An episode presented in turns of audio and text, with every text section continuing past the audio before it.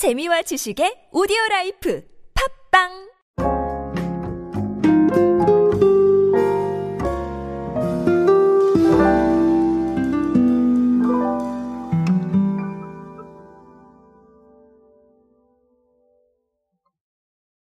마트와 편의점. 자, 이 두 가지 키워드가 사실 우리한테 주는 메시지가 굉장히 많습니다. 어떤 분은 마트를 가실 거고요. 어떤 분은 편의점을 가실 겁니다. 저 같은 경우는 어떠냐면요. 저는 마트를 안 간 지가 정말 오래됐습니다. 아주 간단한 거는 편의점에서 사고 그렇지 않은 거는 그냥 구매를 합니다. 어디서 구매를 하냐면 퀵커머스를 통해서 구매를 해요. 그러니까 어, 그것도 뭐 마트라고 보실 수는 있겠으나 어쨌든 대형 마트에 직접 방문하는 일은 어, 정말 몇 년 되지 않았나 싶을 정도로 안 간 것 같습니다. 어, 실제로 굉장히 다양하게 소비가 분화가 되면서 마트와 편의점으로 아, 상징되는 가장 대표적인 유통업의 어떤 색깔들이 굉장히 큰 격변의 시대를 맞이하고 있는데요. 오늘 조금 흥미로운 통계 하나 보면서 이 부분이 의미하는 것들 한번 알아보도록 하겠습니다. 안녕하세요 여러분 노준영입니다. 디지털 마케팅에 도움되는 모든 트렌드 이야기들 전해드리고 있습니다. 강연 및 마케팅 컨설팅 문의는 언제든 하단에 있는 이메일로 부탁드립니다.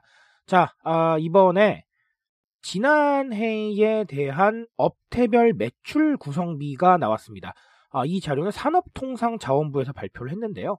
어, 이걸 보니까 상당히 흥미로운 부분이 있었어요. 뭐냐 하면, 자, 작년 유통업체 매출 비중에서 이마트, 홈플러스, 롯데마트, 자, 이렇게 대형마트 3사가 15.7%를 기록을 했는데요.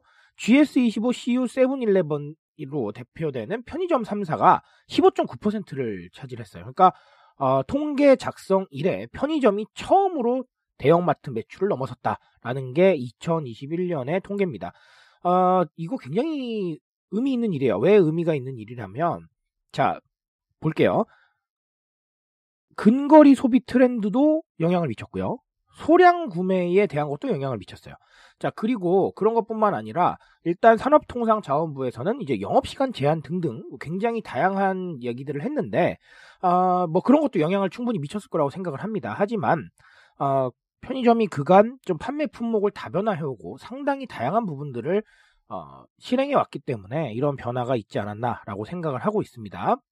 자, 결국은 뭐 그런 것도 있을 것이고 조금 더 딥하게 말씀을 드리자면 온라인으로 장보는 부분들이 굉장히 많아졌고요. 이커머스 경쟁이 굉장히 심화가 되고 있는데 사실 마트와 이커머스에서 살 수 있는 게 똑같잖아요.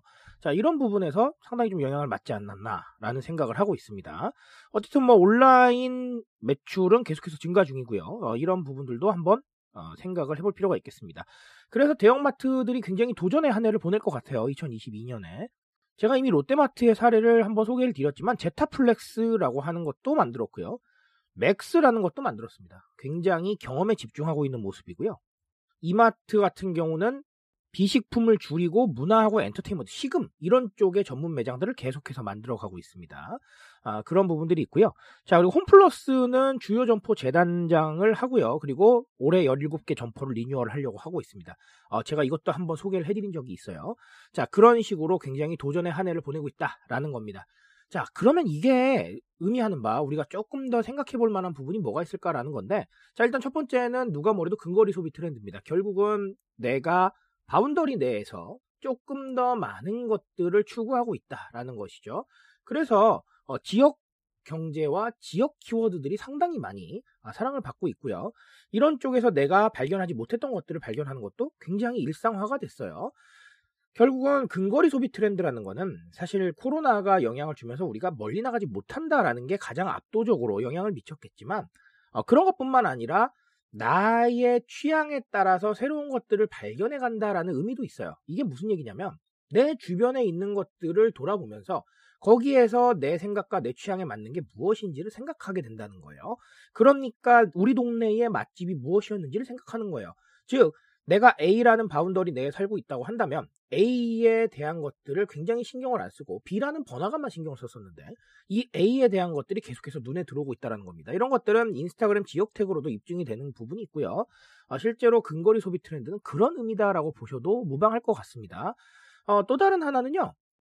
편의점의 다변화죠. 그러니까 굉장히 다양한 물건들을 만들어내면서 그리고 다양한 물건들을 취급을 하게 되면서 각자의 상황과 취향을 만족시킬 수 있는 부분들을 크게 늘려갔다라는 거예요.